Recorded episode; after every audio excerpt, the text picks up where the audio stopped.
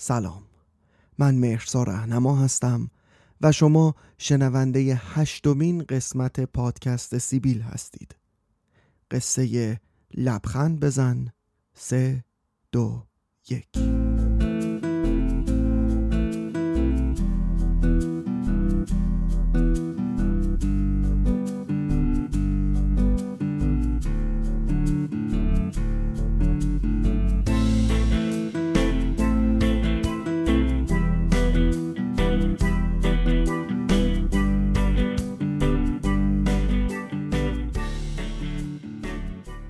ما خیلی خانواده جونداری بودیم.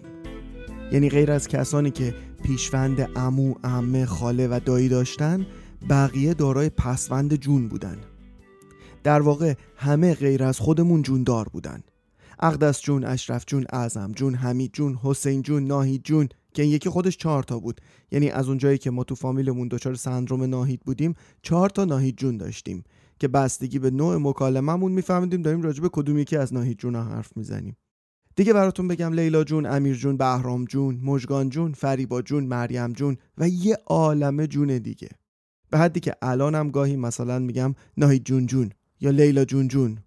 یعنی اون جون بخشی از اسم اون آدمه شده برام.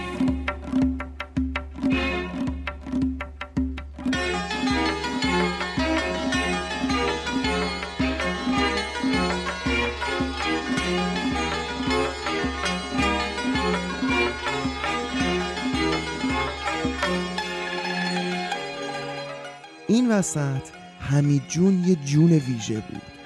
چون هم دردانه پسر عمم بود هم دانشجو پزشکی بود هم عقل کل بخش مدرنیته فامیل بود هم اهل سینما بود هم زبان بلد بود هم چشاش سبز بود هم قدش بلند بود و خلاصه قله ای از کمالات رو فتح نکرده باقی نذاشته بود.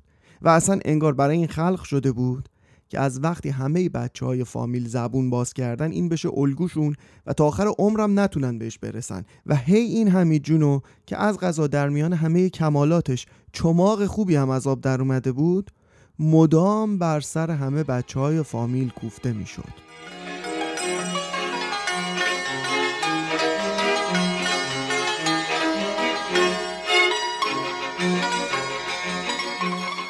حالا همه اینا به کنار لامصب مهره مار داشت. همه همینجوری بی خودی دوستش داشتن. یعنی همین که حمید جون بود دوست داشتنی بود. مامان من که یه جور خاصی حمید جون رو دوست داشت. اصلا حرفش برای مامانم حجت بود. یه حمید جون می‌گفت صد تا حمید جون از این ورش میریخ پایین. اوج آرزوهاش هم این بود که من قدم اندازه حمید جون بشه و پا جای پای حمید جون بذارم. قدم که اساسا کنترلش از دستم خارج بود. و وقتی حدودا 15 سان مونده بود که به همین جون برسه کلا خسته شد همونجا وایساد.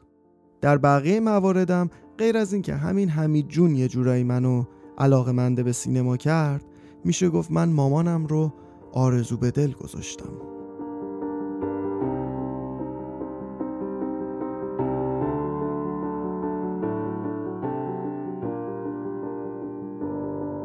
سلام عزیزم. من آدم خوبی نیستم. کسی که تو فکر می‌کنی نیستم. قهرمان نیستم فداکار نیستم. به فکر تنهایی و غمهای جهان نیستم. من رویاهای شبانت نیستم. هیچ درخور زیباییت نیستم. راستگو نیستم درست کار نیستم. چاره ای نیست هیچ کس نیستم. نه از پیشم نرو از پیش.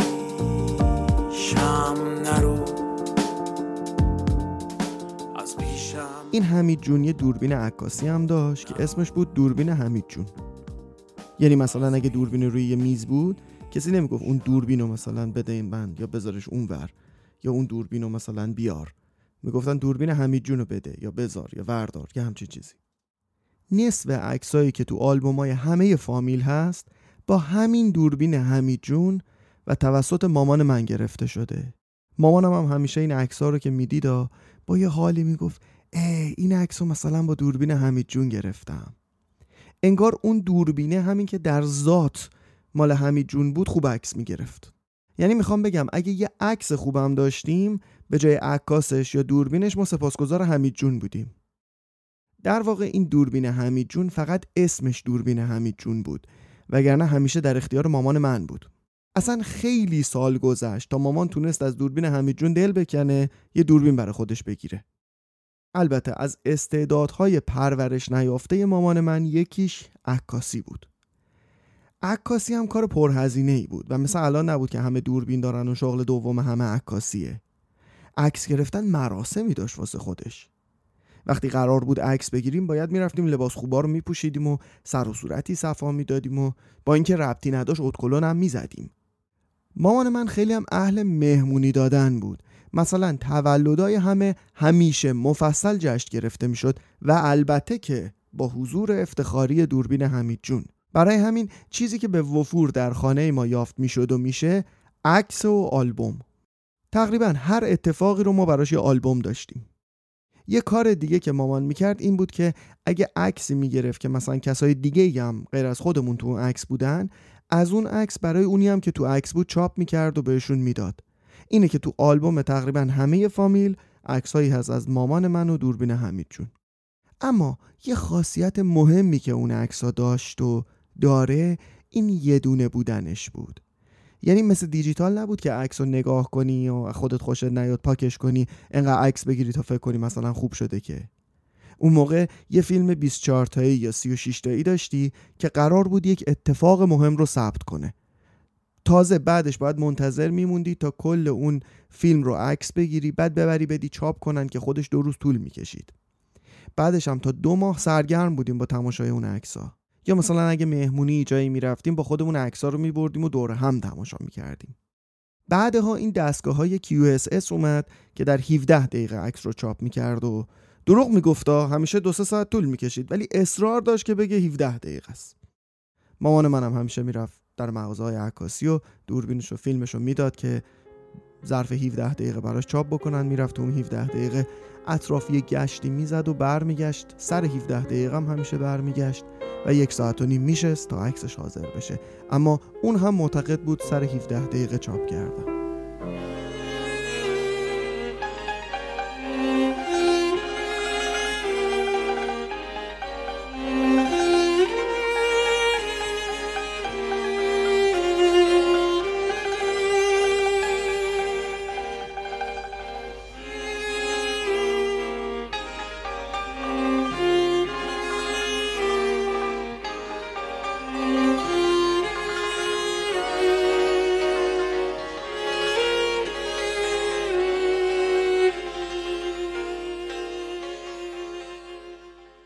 یواش یواش دوربینای هندیکم وارد خونه ها شد و آدما کمتر عکس گرفتن. و به این روزا هم که رسید البته خب همه عکس می‌گیرن ولی کسی نگاه نمی‌کنه.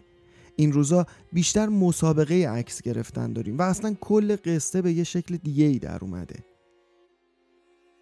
اما یه چیزی توی اون عکس ها هست. همون عکس های قدیمی ها که تو عکس های دیجیتال و جدید امروزی نیست. نه که بخوام بزنم به فاز نوستالژی و ایناها نه.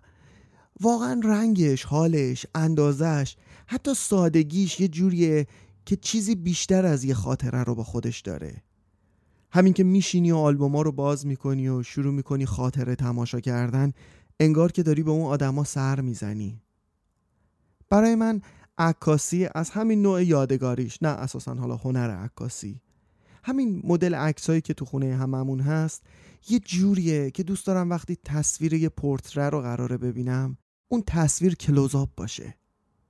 دوربین یه جوری می‌تونه به آدما نزدیک بشه و یک حالی از آدم رو ثبت کنه که چشم ما نمی‌بینه.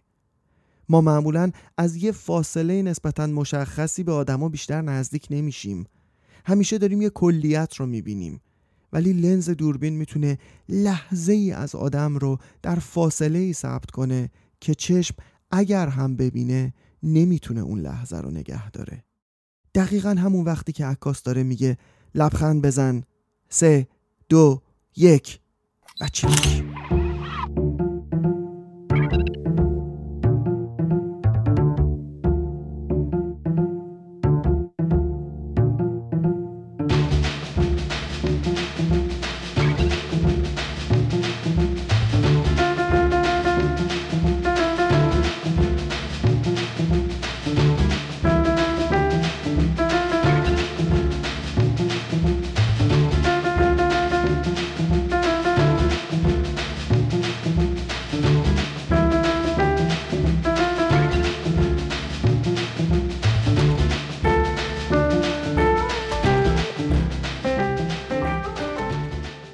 بعدها داستان دوربین دیجیتال اومد و مامان باش کنار نیومد و همچنان با همون دوربین آنالوگ خودش حال می‌کرد.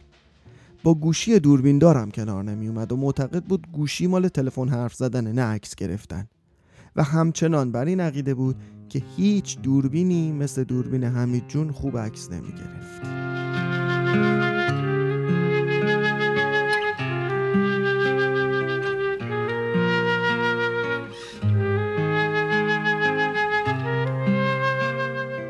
مامان همیشه از همه عکس می گرفت و همه یادشون می‌رفت که مامان هم جزو همون جمعه. معمولا یا اصلا عکس نداشت یا اگه کسی ازش عکس می‌گرفت عکس خوبی نبود. از اون آدمایی بود که معمولا اون گوشه عکسن و تقریبا تو همه عکسا از ترس نور فلاش دوربین چشاش جمع شده. این سالهای اخیر من خودم زیاد ازش عکس گرفتم ولی وقتی تو آلبوما رو نگاه می‌کنم به ندرت عکس درست و حسابی ازش می‌بینم. و گاهی خیلی دلم برای جوونیاش تنگ میشه.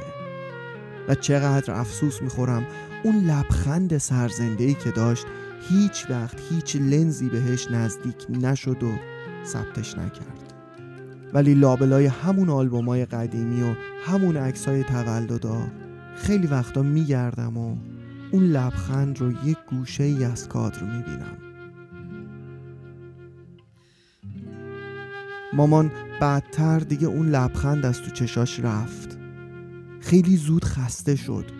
اون همه انرژی و شر و شوری که داشت تقریبا در سالهای اوایل پنجاه سالگیش انگار یهو تموم شد. خیلی هم سعی داشت خودش از تک و تان اندازه ها ولی نمی‌شد. همون آدمی که تو چل سالگی مثل یه بچه 16 ساله عزم زندگی داشت به 60 سالگی که رسیده بود درونش مثل یه آدم 90 ساله بود.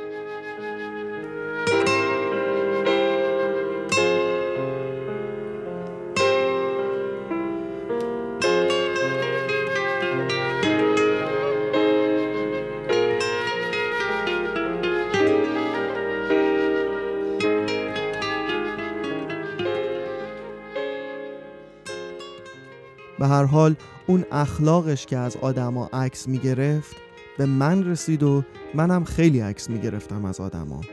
ولی از یه جایی به بعد یه دفعه اعتصاب کردم و دیگه عکس نگرفتم. انگار دلم می‌خواست در اعتراض به این همه عکس گرفتن آدما از همه چیز به کل عکس نگیرم. با خودم می‌گفتم بذار خاطره هر چیزی همونجا و در ذهنم بمونه. دلم می‌خواست از این همه دوربینی که از همه جهت به همه چیز نشانه رفته و فقط داره دیوانوار همه چیز رو ثبت می‌کنه فرار کنم.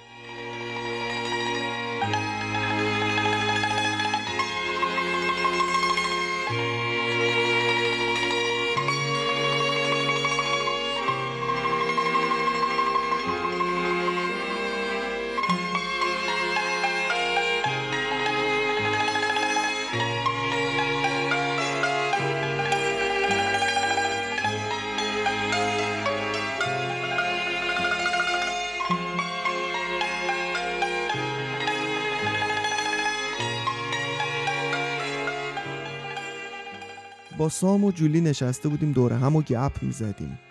صحبت رسید به اینکه آره من چقدر از این همه عکس گرفتن آدما شکارم و اینکه این روزا دوباره دوربینای پولاروید روی بورس اومده و ویژگی این دوربینا اینه که فقط یه عکس باقی میمونه و بس.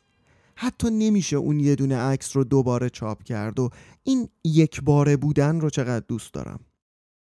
فردا شبش در خونمو زدن سام پشت در بود با یه دوربین پولاروید.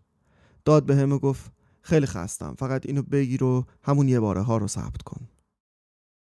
راست گفته بود اون که گفته بود. اون چیزی که در دنیا تکرار نمیشه مهربانیه. این روزا دوباره اون اخلاق مامان که به هم ارث رسیده بود توم زنده شده.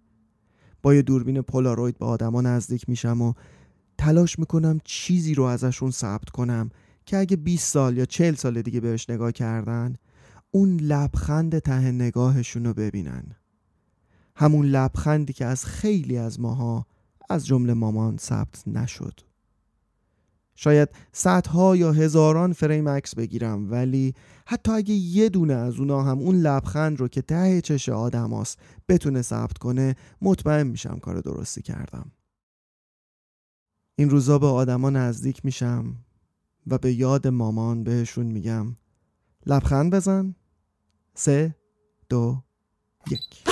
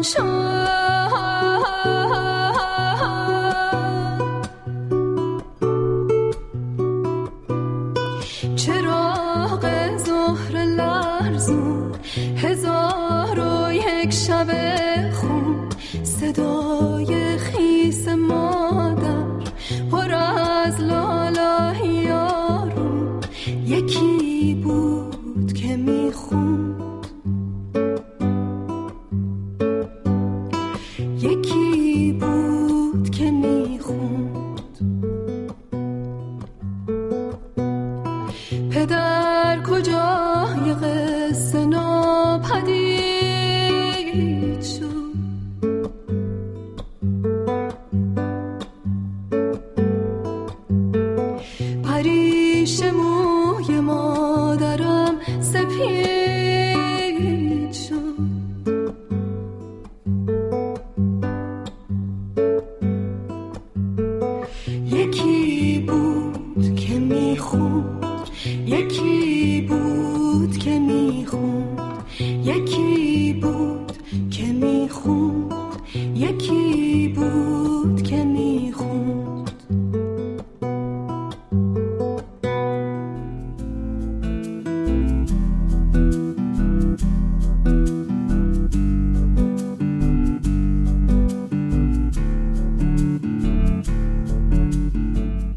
چیزی که شنیدید قسمت هشتم پادکست سیبیل بود.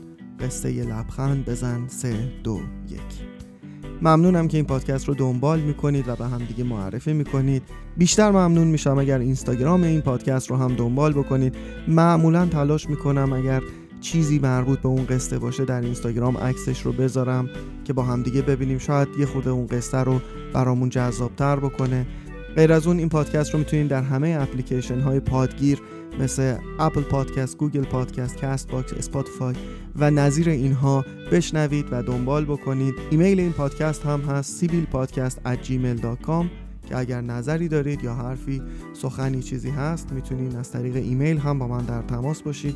باز هم ممنونم که تا اینجا هشت قسمت از قصه های من رو شنیدید. پادکست سیبیل قصه های معمولی یک آدم معمولی برای آدم های معمولی. سپاسگزارم از مهرتون. تا قصه بعدی خدا نگهدار.